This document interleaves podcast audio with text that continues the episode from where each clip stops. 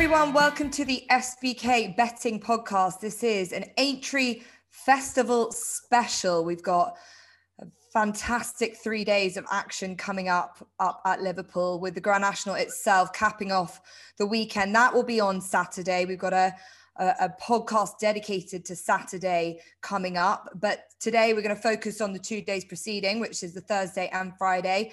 We are recording on a mo- on the Monday, so we're still a, a, couple of days away from final declarations.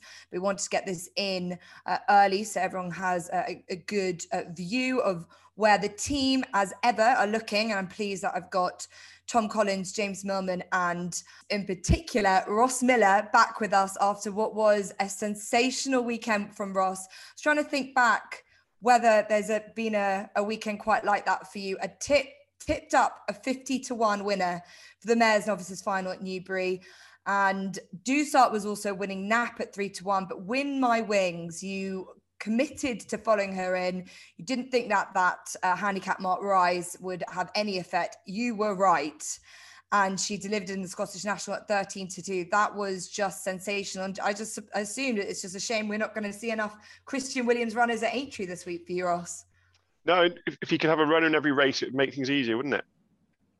Yeah, well, there's a couple I'm looking through, and Five Star Getaway is quite interesting um, on Friday, but we'll get we'll get to that. Um, and obviously, as I said, we've got the Grand National on Saturday itself, but we're gonna we're gonna stick to Thursday. Um, and what's brilliant about Aintree is that we've got a whole host of Grade Ones, and we get to see horses that have kept freshened up for this meeting, Miss Cheltenham um, specifically. Some horses that are trying to back up from Cheltenham are good runs, poor runs. So it's always quite fascinating to see what horses are coming into this uh, fit and well and healthy. And uh, we're going to start on Thursday with the Manifesto Novices Chase, which is run over two mile four. It is a grade one. Pick Pic D'Orhy for Paul Nicholls is one of those fresh horses. He's two to one. Warlord for the Tizzards five to two. Bravemansgame as it stands 100 to 30, but it looks very likely he will head for the three mile novices chase. Miller's Bank is four to one. Earn River six to one. Gin on Lime, she's doubly entered as well. She's sixes. Manila Drama 10 to one. Do your job, a winner for the podcast this weekend. Uh, likely that he won't come to this race after trying to back up uh, only a few days later. So, as I say, there are a few doubly entered, or the couple that have been confirmed for this race, and those two are Pic D'Orhy and Warlord. Um, so, hence why there's confidence with them in the betting. Ross, I'll come to you first because Pic D'Orhy was a friend of yours um, at Kempton, where he really was himself at that tr- kind of track. He brilliant jumping, and uh, Aintree I thought could be a track that would really suit him as well. Yeah, I, th- I, thought he was good around Kempton, but I think I agree. I think Aintree could suit him even better. His two standout pieces of form, firstly over hurdles when he won the Betfair hurdle at Newbury, flat left-handed galloping track, and then although he, he fell and fell fairly spectacularly, he was putting up a great performance when falling at Newbury earlier in the year. Looked to have Miller's Bank well beaten at the time. Um, Miller's Bank was only a length behind at Kempton, but he was getting five pound that day, so Pic D'Orhy's five pound better off this time good ground looks to suit. I think this will cut up to a fairly small field, and I think that would suit him. He isn't a, a easy watch. He's a fairly free going sort, can take a bit of a liberty with a fence, but provided he stands up, and his jumping has looked to get better. Harry Cobden's looked to have a bit more confidence in him as the season's progressed. You know, he was very brave on him down to the last at Kempton, if you remember. Um, I think he takes all the beating in this. Um, but it, you couldn't really be, you know, ever confident with him till he's over the last because he, he is a bit of a chancy jumper at times. Yeah, he's slightly unorthodox. I always think I feel like Harry Cobden really thrives in those kind of challenges. He's very good with horses that are a little bit more tricky, and Pic D'Orhy is definitely one of them. That was my slight concern with him. I I I do agree with you that this race will will certainly cut up um, and it it could be a, a small enough field warlord if Pic D'Orhy is a bit tricky, Warlord is very game and tenacious and a bit more reliable. Um, uh, James, I'll, I'll, I'll head to you next. Um, he's the horse that you know ran a very solid race behind Edwardstone at a big, big price at Cheltenham. What do you think with horses coming from a from a Cheltenham having a big run and then trying to follow up uh, quite quickly like this? Is is it something that you've always been cautious about looking at the Aintree Festival? Well, I think um, Willie Mullins is quite right he's not that fussed about sending horses to Aintree because it is a tight enough turnaround, especially for the Irish going back across the water again. Um, we see Colin Tizzard generally have a better Aintree he does at Cheltenham um, on, on, quite a few seasons. And this is a tough horse, like you say, he really does um, put himself to the sword every single time. I just thought stepping up in trip could be a, a real plus for him because his win at Carlisle when he beat Vanilla-Drama at the start of the year, that just showed he's full of stamina up the hill. And Edwardstone, that was a good effort um, in the Henry Apes, staying on strongly to, to, just about claim second on the line. So I think stepping up in trip will suit him. He ran well in the Arkle, just wasn't quite quick enough. And I think if Paul Nicholls doesn't chicken out and, and switch Bravemans's game away from the three miler, because the three miler is a lot hotter than this one. This doesn't look a particularly strong contest, to be honest. Um, I do think Warlord's got a got a fantastic chance because he's been consistent. He's not run a bad race all season, and that's actually rare for a Tizzard horse because he's kind of hit peaks and troughs a little bit this year, and he hasn't. He's run to form every single time, so he's a real real credit to the yard, and I like him as an individual he was as a, as a handicap handicapping hurdler he was campaigned over this trip and he uh, does have winning form as well um, and you know it's probably in this intermediate test is probably slightly easier as they would think they don't want to stick to those two mile races and bump into another Edwardstone again and as you rightly say this this will likely um, cut up and, and, and not look that strong. It sounds from the words from Paul Nicholls that Bravemansgame will definitely head to the three mile race, but he did want to remind he reminded me in an interview I did with him that if he was able to have declared Bravemansgame for the uh, the two and a half mile race at Cheltenham um, back a couple of weeks ago, then he would have run him against uh, the likes of Bob Olinger and Galopin Des Champs. So he's keeping all his options open now, but you know these races are coming different uh, days and uh, the other way round. So I think he needs to commit to one, and it sounds like the three mile race. Um, Tom, I'll come to you next. Um, as we've said, n- not a huge amount of depth. There are plenty of these horses that won't run. Um, where have you fallen down with it? I completely agree with James. Um, look, I do respect Pic D'Orhy. Um, he's the horse to beat. He's probably got the best form so far this year. But Paul Nicholls is 0 from 13 in this race, which I thought was an intriguing stat. And also, 10 of the 12 winners of this manifesto and obviously Chase have previously run at Cheltenham. So I do like to follow those horses that are coming out of the festival. Five of those winners of this race that ran at Cheltenham ran in the Arkle and were beaten in the Arkle. Warlord fits that brief perfectly. I think the step up and trip will suit. Any rain will also suit him as well. He's uh, won on heavy ground already. So I think this is a perfect spot for Warlord. Um, Pic D'Orhy's the horse to beat, but as I say, I don't like the fact that he's necessarily fresh. And if there's any rain, that won't pay to his chances. Yeah, that's a really crucial point is how much rain they are getting will get will it really affect the the going it's been good to soft over the last couple of weeks it's been good to soft over the last couple of years for this festival that is going to have a big impact on uh, declarations and results essentially. Um, and as you say, it's interesting that Paul Nicholls' record in this race. Colin Tizzard won it a few years ago with Finian's Oscar, um, and he'd hoped to uh, emulate that. The winner of the race last year, though, is Protectorat, and we'll get go on to the the next race we're going to look at, which is the Betway Bowl, run over three miles, and that is where Protectorat's going to line up, which is a which is I thought a, bit of a statement of intent from the Skeltons after potentially could have been quite a, a tough race in the Gold Cup, but he's clearly come out of it well. He's 130 joint favourite as it stands with des Obeaux, last year's winner. Conflated, uh, who was looking to run quite a good race in the Ryanair before falling, is four to one. Eldorado Allen is six to one. Kemboy won this race a few years ago, 11 to two. Royal Pagaille 13 to two. Fakir D'Oudairies likely will go. I'm pretty certain he's going to go to another race. He's eight to one. Um, we've got bigger prices for the rest of that. This is looking like a better race than I thought it was going to be. I was slightly concerned it'd just be the Clan des Obeaux show, but Protectorat in this is good feel to it. Kemboy, uh, if he can return to form. Um, Ross, I'll come to you first because that's really what I'm thinking about Kemboy. He's clearly a talented horse, but has he left his best days behind him? Uh, I mean, possibly he's ten year old now, isn't he? So he's he's unlikely to be improving. I just thought uh, it was notable. His single best piece of form is at this track, and it's his best piece of form by a long, long way. And when you look back through, it's the only time he's run on a flat left-handed track. Every other time he's run, Leopardstown, Naas, they've all got undulations to them. They might not be as stiff as Cheltenham, but they're certainly not not flat like Aintree. Um, I like the fact he's coming here fresh again, he needs to get into a rhythm, a rhythm early. Um, but I thought Protectorat and Royal Pagaille would have had very hard race in the Gold Cup, you know, because A Plus Tard was was home and hosed and flew up the hill, whereas the ones in behind they were all you know from second to, to fifth they were all working hard to get that get that extra bit of prize money. So you know if if it rains and they water, um, Protectorat's gonna gonna gonna love that. But the forecast does look like it's to be decent enough ground. Um, Kemboy should love that. I'd be interested in him at a decent price. Clan des Obeaux looked really lifeless last time. You're pinning your hopes on. Sounds like they're going to try blinkers instead of cheek pieces. Um, I would quite often like a horse having headgear for the first time. I'm not sure you get a huge amount of change from cheek pieces to, to blinkers with most horses. Um, so I couldn't really entertain him to be honest. Uh, so Kemboy for me in a in a race that will be interesting to see how the Gold Cup form holds up.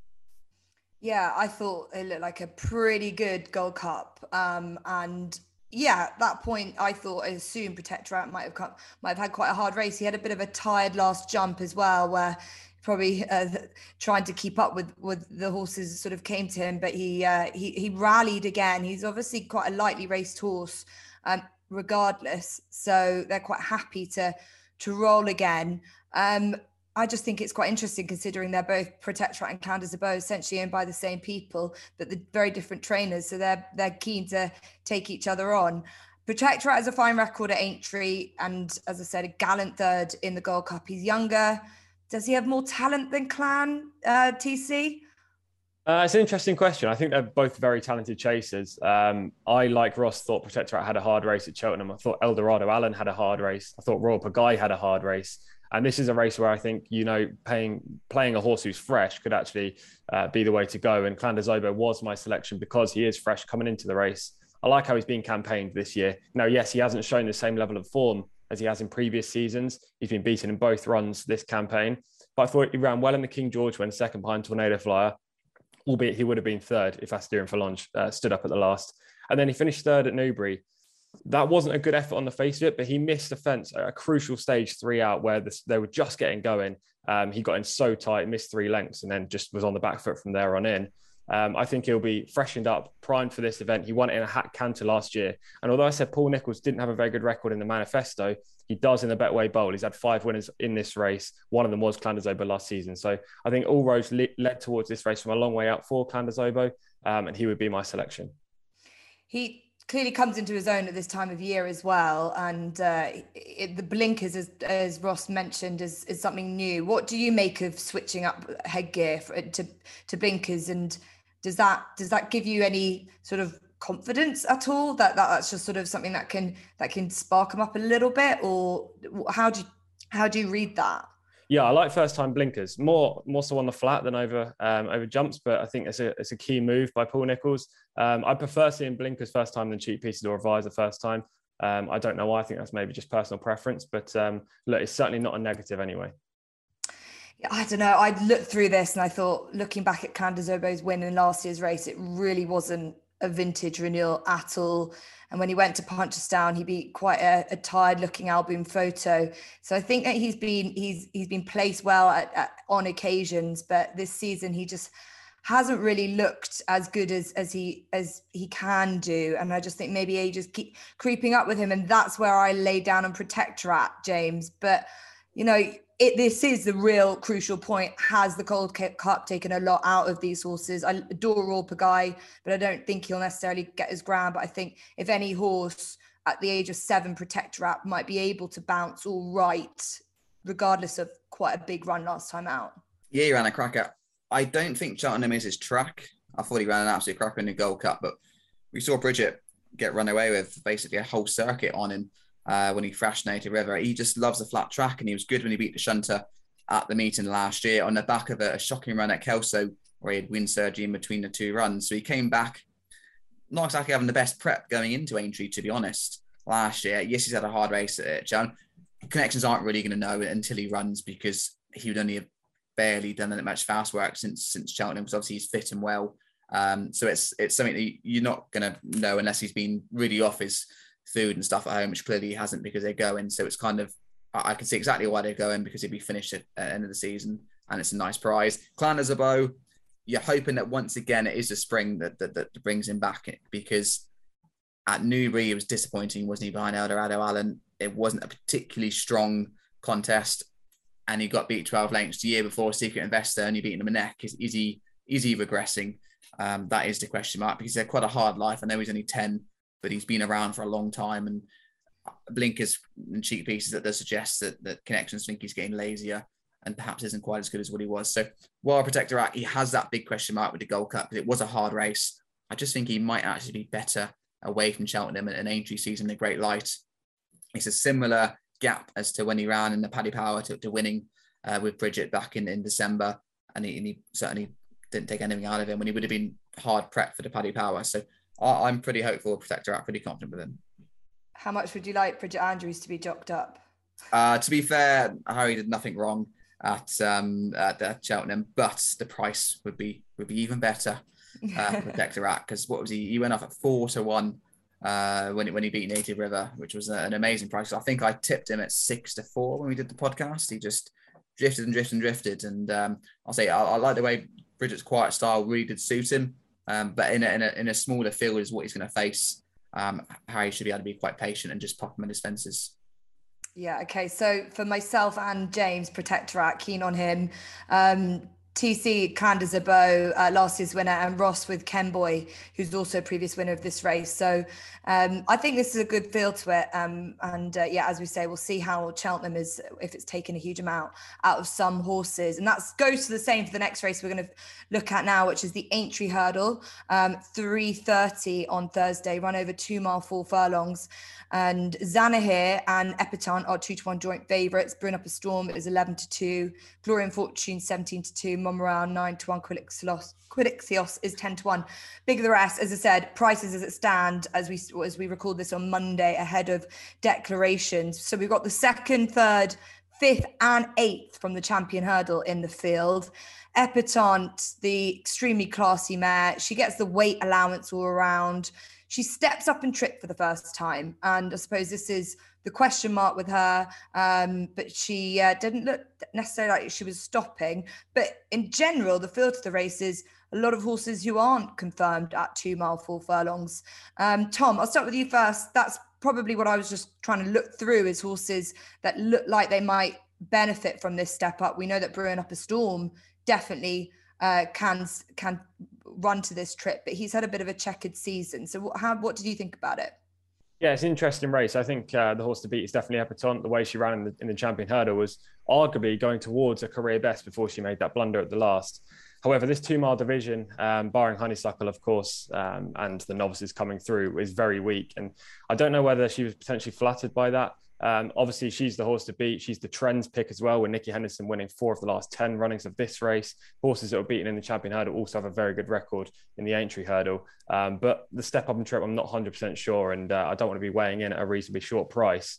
Now, I'm going to take a chance on one, and this is probably foolish because the record of five year olds in this race is absolutely miserable. Uh, it's two from 32. And I mean, if you're back in Zanahiyr at 15 to 8, I think you need to have a second look because that would put me off that kind of price anyway but the selection is going to be Monmiral.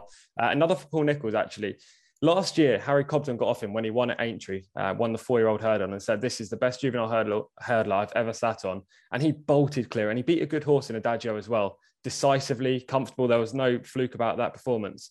He hasn't been the same horse so far this year, but a five-year-old stepping into open company early in the season, not getting a, a big weight allowance is always um, a tough ask. And Monmiral has obviously struggled in two races. I think the return to Aintree, potentially better ground, depending on how much rain falls. Um, they'll both play to his strengths. The step up trip should be fine. Um, he's going to be my play at around 8, 10 to 1, but uh, look, I wouldn't be surprised if Epatante just won. He's 9 to 1 at the moment. As you said, he hasn't had a great season. I think he was injured after the fighting fifth. I just have definitely haven't seen the best of him. It's just whether this is right for him. That's the thing. I think he's going to be a better chaser. Essentially, that's what he's going to become next year. So this is just his final swan song, and what what could be um, uh, is quite a tricky race to work out. I'm going to pick up on that point on Epatante staying. Um, she's a half sister. Her half sister Tansy C got two and a half miles, and she's actually by no risk at all. You know the Star of Allaho and the like. So breeding wise says that she can stay.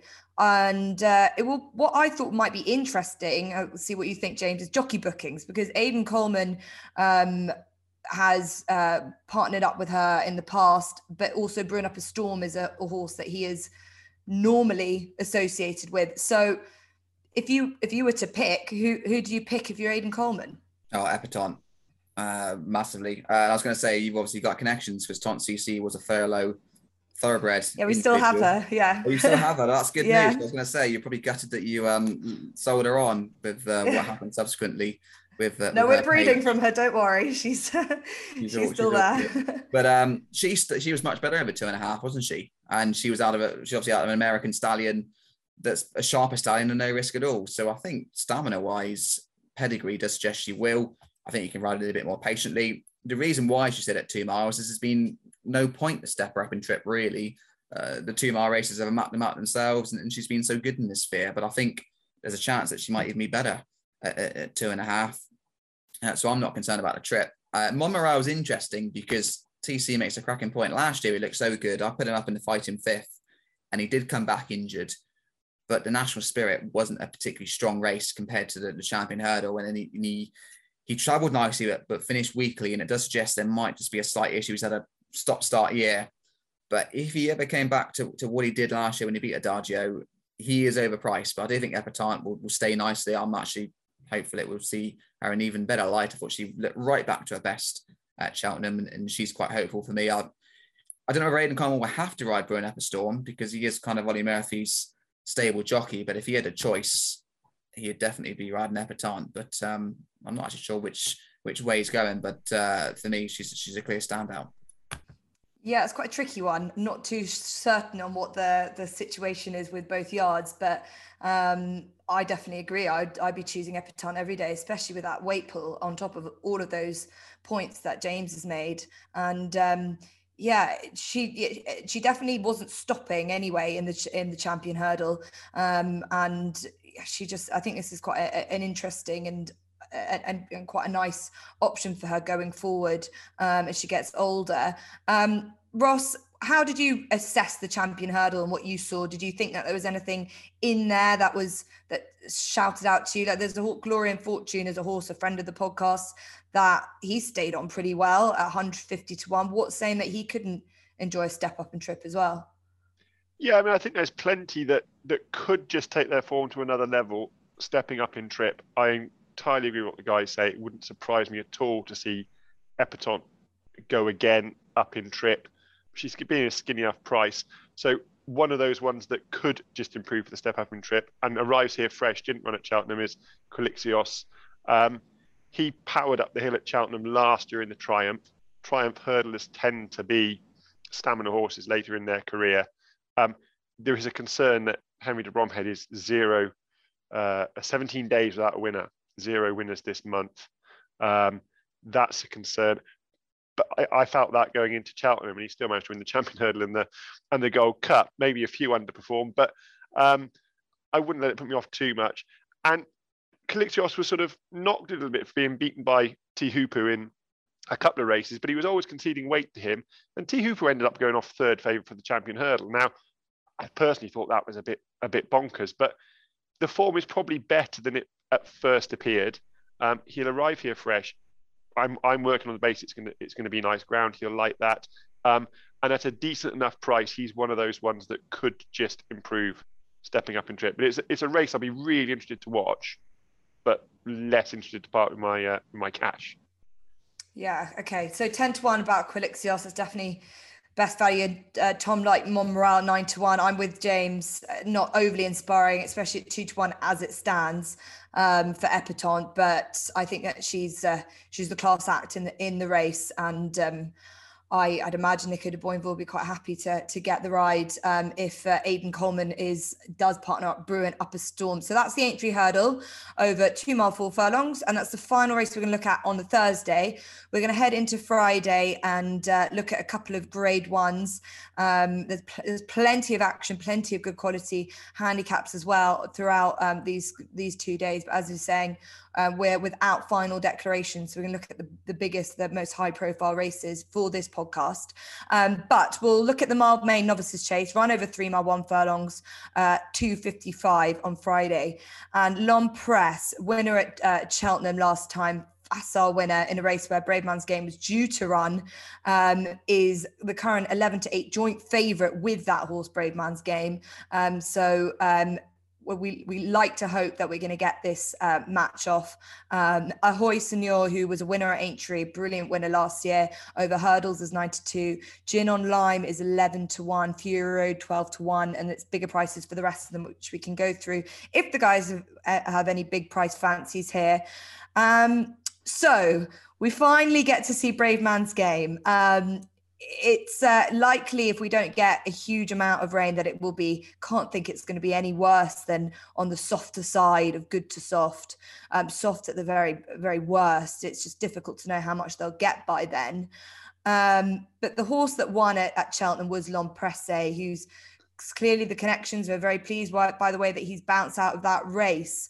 Um, so ross i'll head to you first do you think that the, the performance you saw from L'Homme Presse is enough for him to roll into Aintree and beat a fresh Bravemansgame? Yeah, in a word, yeah, absolutely, I do. I think I think he is comfortably the best horse in this race. You know, he won the Dipper over two and a half. He won at Sandown over two and a half. He stayed comfortably up the hill at Cheltenham. I think he idled a bit up the hill as well. You know, I think if Ahoy Senor had got any close to him, he'd, he'd have found plenty more again. He's perhaps not as perfect a jumper as Brave Man's Bravemansgame, but he's as close as you've probably seen in the British novice ranks this year. So Brave Man's Bravemansgame isn't going to have that jumping advantage that I think he's had in his races, albeit he's been impressive.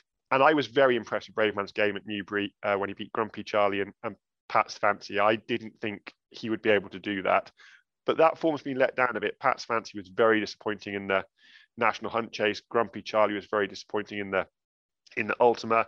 Um, and I just take the opinion that Paul Nicholls doesn't quite trust this horse actually as much as he voices. Um, because the ground at Cheltenham wasn't heavy, it wasn't desperate. He didn't want to run. I think they just suspect that he's perhaps not an out and out three miler. Kempton, a, a sharp track, Aintree's more galloping. So I would be comfortably in uh, L'Homme Presse camp uh, because I think he's the best horse. But also, I think it's a, a horse that's been really well campaigned all year. You know, he's he's turned up running a handicap, stepped him up, stepped him up. He's he's not shirked a month really where he hasn't had a race. Um, so yeah, I I'm a big fan of Charlie Deutsch, and it would uh, round the season off nicely for me if they could win this and go into the summer dreaming of a of a Gold Cup from it. Don't know what to call Venetia Williams a smaller stable, but you, you, get what I mean. She's not she's not one of the big guns, and I think if we can start spreading these races around with a, an affordably bought horse, it's only good for the sport. Yeah, she's definitely not one of the big guns, but her and Christian Williams have just had phenomenal seasons and really richly deserved. And as you say, campaigning them and not being afraid to run them. L'Homme Presse's been on the go a, well, a good bit. He didn't start again until December, but what since then he's just been rolling and rolling and clearly improving as well. I think that's a really interesting point about Brave Man's Bravemansgame about whether Paul Nicholls wanted to use the excuse of the ground to bypass it, or he genuinely was concerned about the ground. James, what what do you make of that? Because I I see what uh, Ross's point is there, and I think if anything, he was fairly nervous about the track at Cheltenham, and he thinks that Aintree will just suit this horse better. Yeah, suiting the track better, I think, is definitely a good point. Bob Olinger just left him behind in the last year at the festival. Um, I think when Venetia presses the, the, declare button, Paul will be starting to sweat and perhaps wish he was going elsewhere. But um, Pic D'Orhy having such a strong chance, it's going to be hard for him to to change his mind as such. But um, yeah, it's it's interesting because L'Homme Presse, he's taking quick races, which I think is a big plus point for him bouncing back from Cheltenham. Um, Venetia campaigning quite aggressively at the start of the year. It was 15 days between Exeter and Ascot and another two weeks between the Dipper. And I was quite surprised he went again and, and Venetia wanted experience and then didn't even give him a break to Cheltenham. She went again that grade one at uh, Sandown. So he's been busy and he's taken his racing fantastically well. So he's clearly a tough individual. My only concern is if it's a very dry week um, and it's good ground, which I don't think it will be because uh, at Aintree they're very keen to, to race and good to soft, like all the big festivals are. That's my only negative, but I think he's by far the best of the trio, and he's done an absolutely fantastic campaign. And and with a horse that has had a leg injury in the past, for me, it's no surprise Venetia's striking while the iron's hot because there's always a big chance that a leg injury will come back again. And when they're fitting well, it's easy to keep them going. It's it's that initial build up to get them fit that's the hard part. And like I say, I think he's taken his racing well, and, and, and it's all pointing to another cracking run, and it'll be a good season ender for Venetia and Charlie, as, as Ross says. They're definitely making hay while the sun shines. There was a great video of him uh, turned out in his paddock, absolutely loving life, uh, kicking and bucking. So they're clearly uh, wanting to take advantage of that. Tom, on ratings, Bravemansgame and L'Homme Presse are exactly the same on 164. We've talked about this like it's a two horse race. Is that the way you view it? I mean, it should be. The market's probably about right. Um, although I'd make L'Homme Presse favourite over Bravemansgame. Like the lads, I think he's the most likely winner of the race. Um, I'm not too sure about Bravemansgame. The return to Aintree will suit. Paul Nicholls actually was the one that wanted him to go to Cheltenham. Um, the owners wanted to go straight to Aintree. So I doubt he pulled him out because they didn't like the track. He didn't personally like the track at Cheltenham. Um, I don't buy that at all. I think he was the one that wanted to ride, uh, to run the horse there. Um, Presse, as I said, horse to beat. But, you know, Ahoy Senor, you can't write off this horse. I know he's not a very good jumper. Um, and if you're back, if you're backing him, you're kind of heart and mouth the whole way through. But that's factored into his price. He absolutely smashed Bravemansgame at Aintree last year. There was no fluke about that whatsoever. And he's what four or five times the price of Bravemansgame this time around. So I'm willing to take a chance on Ahoy Senor. I wouldn't be surprised if L'Homme Presse won. And if he did, arguably one of the best uh, seasons for a novice chaser that Britain's had for a long, a long time. So it would be great. Um, but I'll take Ahoy Senor at the prices, Jess. So he's 92. Well, I've listening to to Ross and to James. You feel you, it's difficult not to feel convinced by the case of L'Homme Presse, but I was lucky enough to see Brave Man's Bravemansgame last week working, and I just so taken by him. I love his the manner of the way he he works and his style of of, of running. He's uh, he seems to me a very has in his name a very brave horse. I I genuinely believe that this keeping him fresh would have helped him.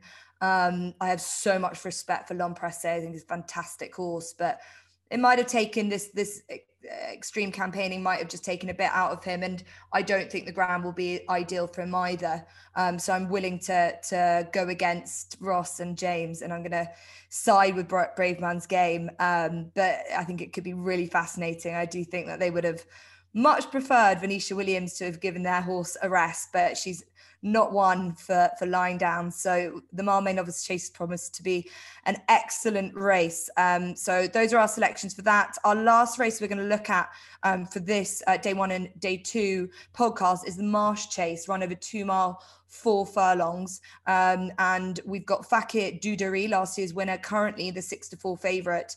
Funambule Sivola is five to one. Sceau Royal's 13 to two. All Mankind nine to one.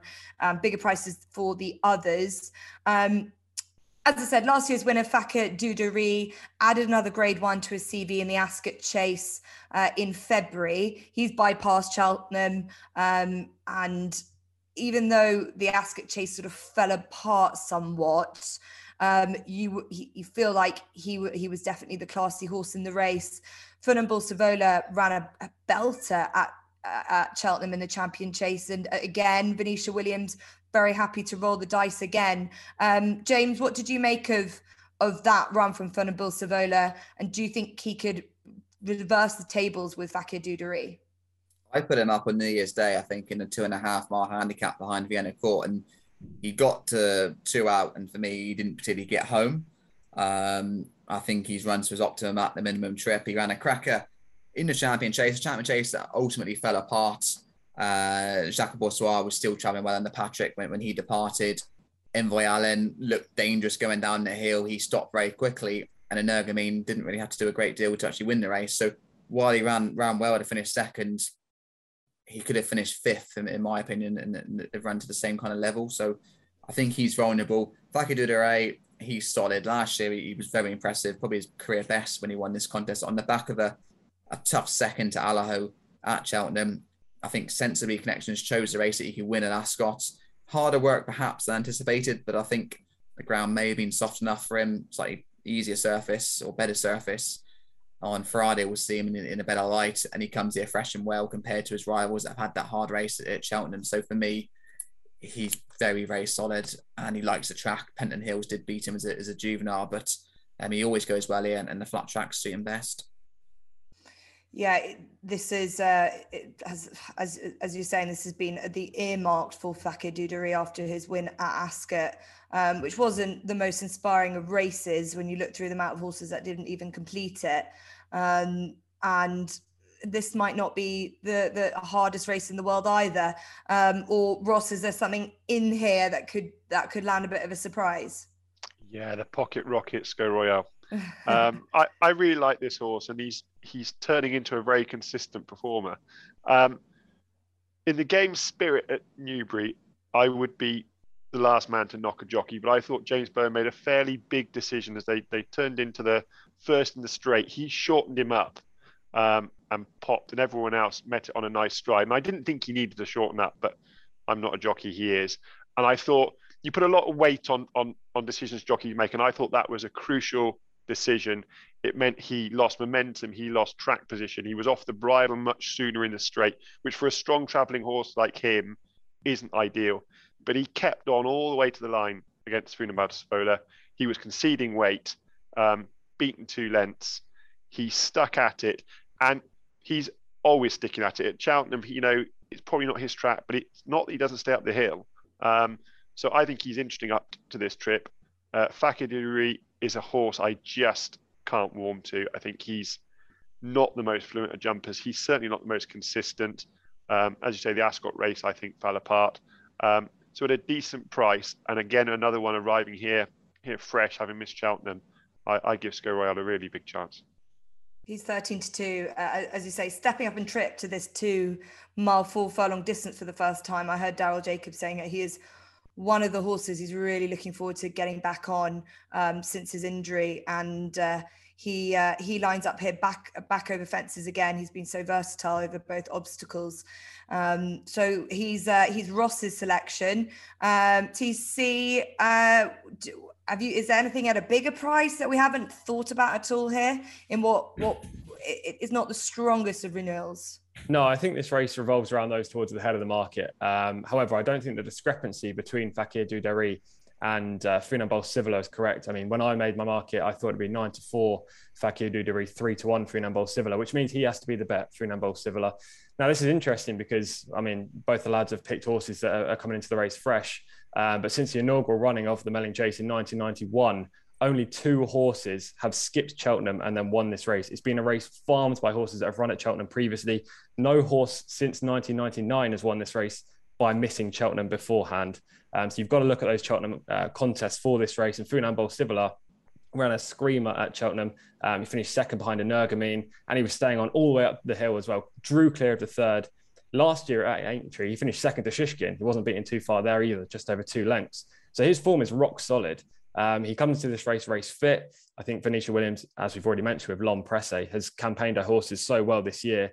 Um, Funambule Sivola has got to be my pick. There's no Energumene in this lineup. There certainly isn't. My only concern with, with him is that he would want more given the ground as well. So that's the only reason why I didn't side with him. Is that you you'll be hoping for a bit of rain? Yeah, there's rain forecast on a couple of days this week. Hopefully, absolutely chucks it down because uh, I'll be doing the rain dance anyway. Okay, right. Well, we'll see. That, as I said, that's the only reason why I didn't go end up following in Funambule Sivola because he did show what, what he can do in the champion chase, running very creditably. Again, we've used this phrase several times with these kind of races. The champion chase did fall apart as well, um, but he ran a screamer at, a double figure price. Um, hence why he's he's comes into this off um, with at five to one. He is Tom's selection. I'm going to follow James in with Fakir D'Oudairies. Um, I think that he's he's ultimately the best horse in this race, um, and he was pretty impressive last year. And I don't think he needs to improve a huge amount to win this year's edition. Um, so that's it. That's all the races that we're going to have. But we've had a look through for uh, day one and day two, the standout races. As I said, there's so much good quality action over um, the thir- over Thursday and Friday. Um, so I'm going to ask the guys for their naps and their next best, which can come from any of the races in the opening two days. Um, just to let you know that there is a new customer offer for, uh, for with SBK. You can get thirty pounds in free bets by depositing ten pounds. T's and C's do apply. But yes, naps are next best for from these opening two days. Um, I'll go to Ross first and see what you have found from Thursday and Friday's action at Aintree. So my nap comes in the the 405 on Thursday. Uh, the Fox Hunters the man you want in, I mean, pretty much races over the Aintree fences actually is Sam Whaley Cohen. Jett absolutely flew for about three mile two furlong of the Grand National trip last year. He loved the fences. He previously jumped well enough in the Becher actually on ground that was probably a bit too testing. Um, I think he's tailor made for this. Sam Waley-Cohen has got an, an enviable record over the over the fences. He is mustard when it comes to this sort of test. I think they take all the beating. And then my next best comes in the first race on the Friday, the opening handicap hurdle. Uh, good risk at all. Missed out at Cheltenham. Provided the ground is on the easy side of good, and I think it most certainly will be, he's still very, very well handicapped. Uh, interestingly, Venetia Williams hasn't got anything entered. Uh, Nigel Twiston Davis has, so I would be hopeful that Charlie Deutsch uh, will keep the ride. That's nothing against Sam Twiston Davis, but I thought this horse jumped much better last time for Charlie than it had previously. Uh, this triple suit, and I think he's still way ahead of his mark. He's currently nine to one, which seems like a pretty nice price for him. Um, and Jett's four to one. So yeah, if we could follow your doubles, they're not as big a price as last weekend's, but that's still pretty nice for a horse that. Um, sorry, excuse me. Good risk at all six to one. That's not still, still an all right price. It's Jet still a four big to price. one for a horse that you've been waiting for and and hasn't been too um, hardened by the handicapper. I thought um, that that's still a nice price, as we say. I agree. Yeah, absolutely. I mean, he, he would he would have been at least six to one for the Coral Cup, wouldn't he? Which would certainly be more competitive than this. Yeah. Okay. Really interesting. As I say, as as it stands, those are the prices, so you could get them quick quickly um, as we get closer to the action. Um, James, what what have you selected? Uh, Epatante, I think stepping up to two and a half, might even see in a better light looking at the breeding, and I thought she'd look right up to her best in a champion header last time. And my next best is a horse that we used to train, Duke of Bronte. Um, he was probably the best horse that we've ever trained. Um, he got a leg, unfortunately, when he ran at York behind Marmelo. He's had a few trainers since leaving us, uh, but Dan Skelton did get him to the track. Um, needed his first run, unsurprisingly, but he bolted up at Doncaster last time out. And I imagine he'll be even fitter again on the third run. Uh, he's got a serious engine. He's a very, very talented individual. His jumping's been quite good, been quite impressive how he's jumped. Um, and he is a very, very good racehorse. He's still only eight years old. And if there's a bit of rain around, it certainly wouldn't do any harm. So he might just be a lot quicker than some of the um, other horses in, in the three mile Sefton. So that's Duke of Bronte. I think he's currently 20 to 1 with SBK. So he, he might be a an interesting one. He's only had the two starts, and a lot of people wouldn't know much about him, but uh, he's a very, very talented horse if he's a little bit fragile. Yeah, really nice insight there for of Bronte runs in the the Sefton Novices Hurdle on Friday at 4:40, and as you say, he is currently 20 to one with SBK. Um, so that's that from James and for Tom. Yeah, I'm going to keep it simple without knowing what the weather's going to do, and we don't have final declaration. So I'll, I'll stick to two races that we've covered already. Um, the Nappies Funambule Sivola and the Melling Chase, 3:30 on Friday. As I say, I think price is too big. He's the most solid horse in the race, and he ran well at Cheltenham. And the next best is a price play, Ahoy Senor. Uh, in the Mildmay Novices Chase at 255 at Aintree on Friday. Um, he's a big price. Maybe he's not the most likely winner, but uh, he's definitely the value in the race. Okay, good stuff. Um, I'm going to agree with James. My uh, nap is Epatante as well. I think she'll uh, she'll really appreciate the step up and trip, and she, as I said, got that seven pound um, allowance as well. And um, my next best is another Sam Thomas runner, like Ross. I like um, before midnight, and uh, if that form behind Fulham Bill Savola, as some of the guys here believes that he's going to uh, do well at Aintree. He was a, a, a decent enough second to him um, at Doncaster back in January. He is definitely fresh. Um, and he is currently nine to one. Sam Twiston Davis already jocked up for the Red Rum handicap chase on Thursday at 4:40. So um, plenty um, to to keep everyone interested on Thursday and Friday before the big one on Saturday. We will be back with a Saturday of Aintree Festival special podcast where we will be providing our Grand National selections. Um, I was saying um, uh, prior to this to everyone in our WhatsApp group that Staying Chasers have been quite kind to us, to plenty of of the of the of the team on this podcast. So there's no pressure for the for the big one. Um, so we will see you then uh, for the uh, Saturday Aintree preview for SBK. Don't forget to like, subscribe, and join us again. So big thanks from me, from Ross, from James, and from TC.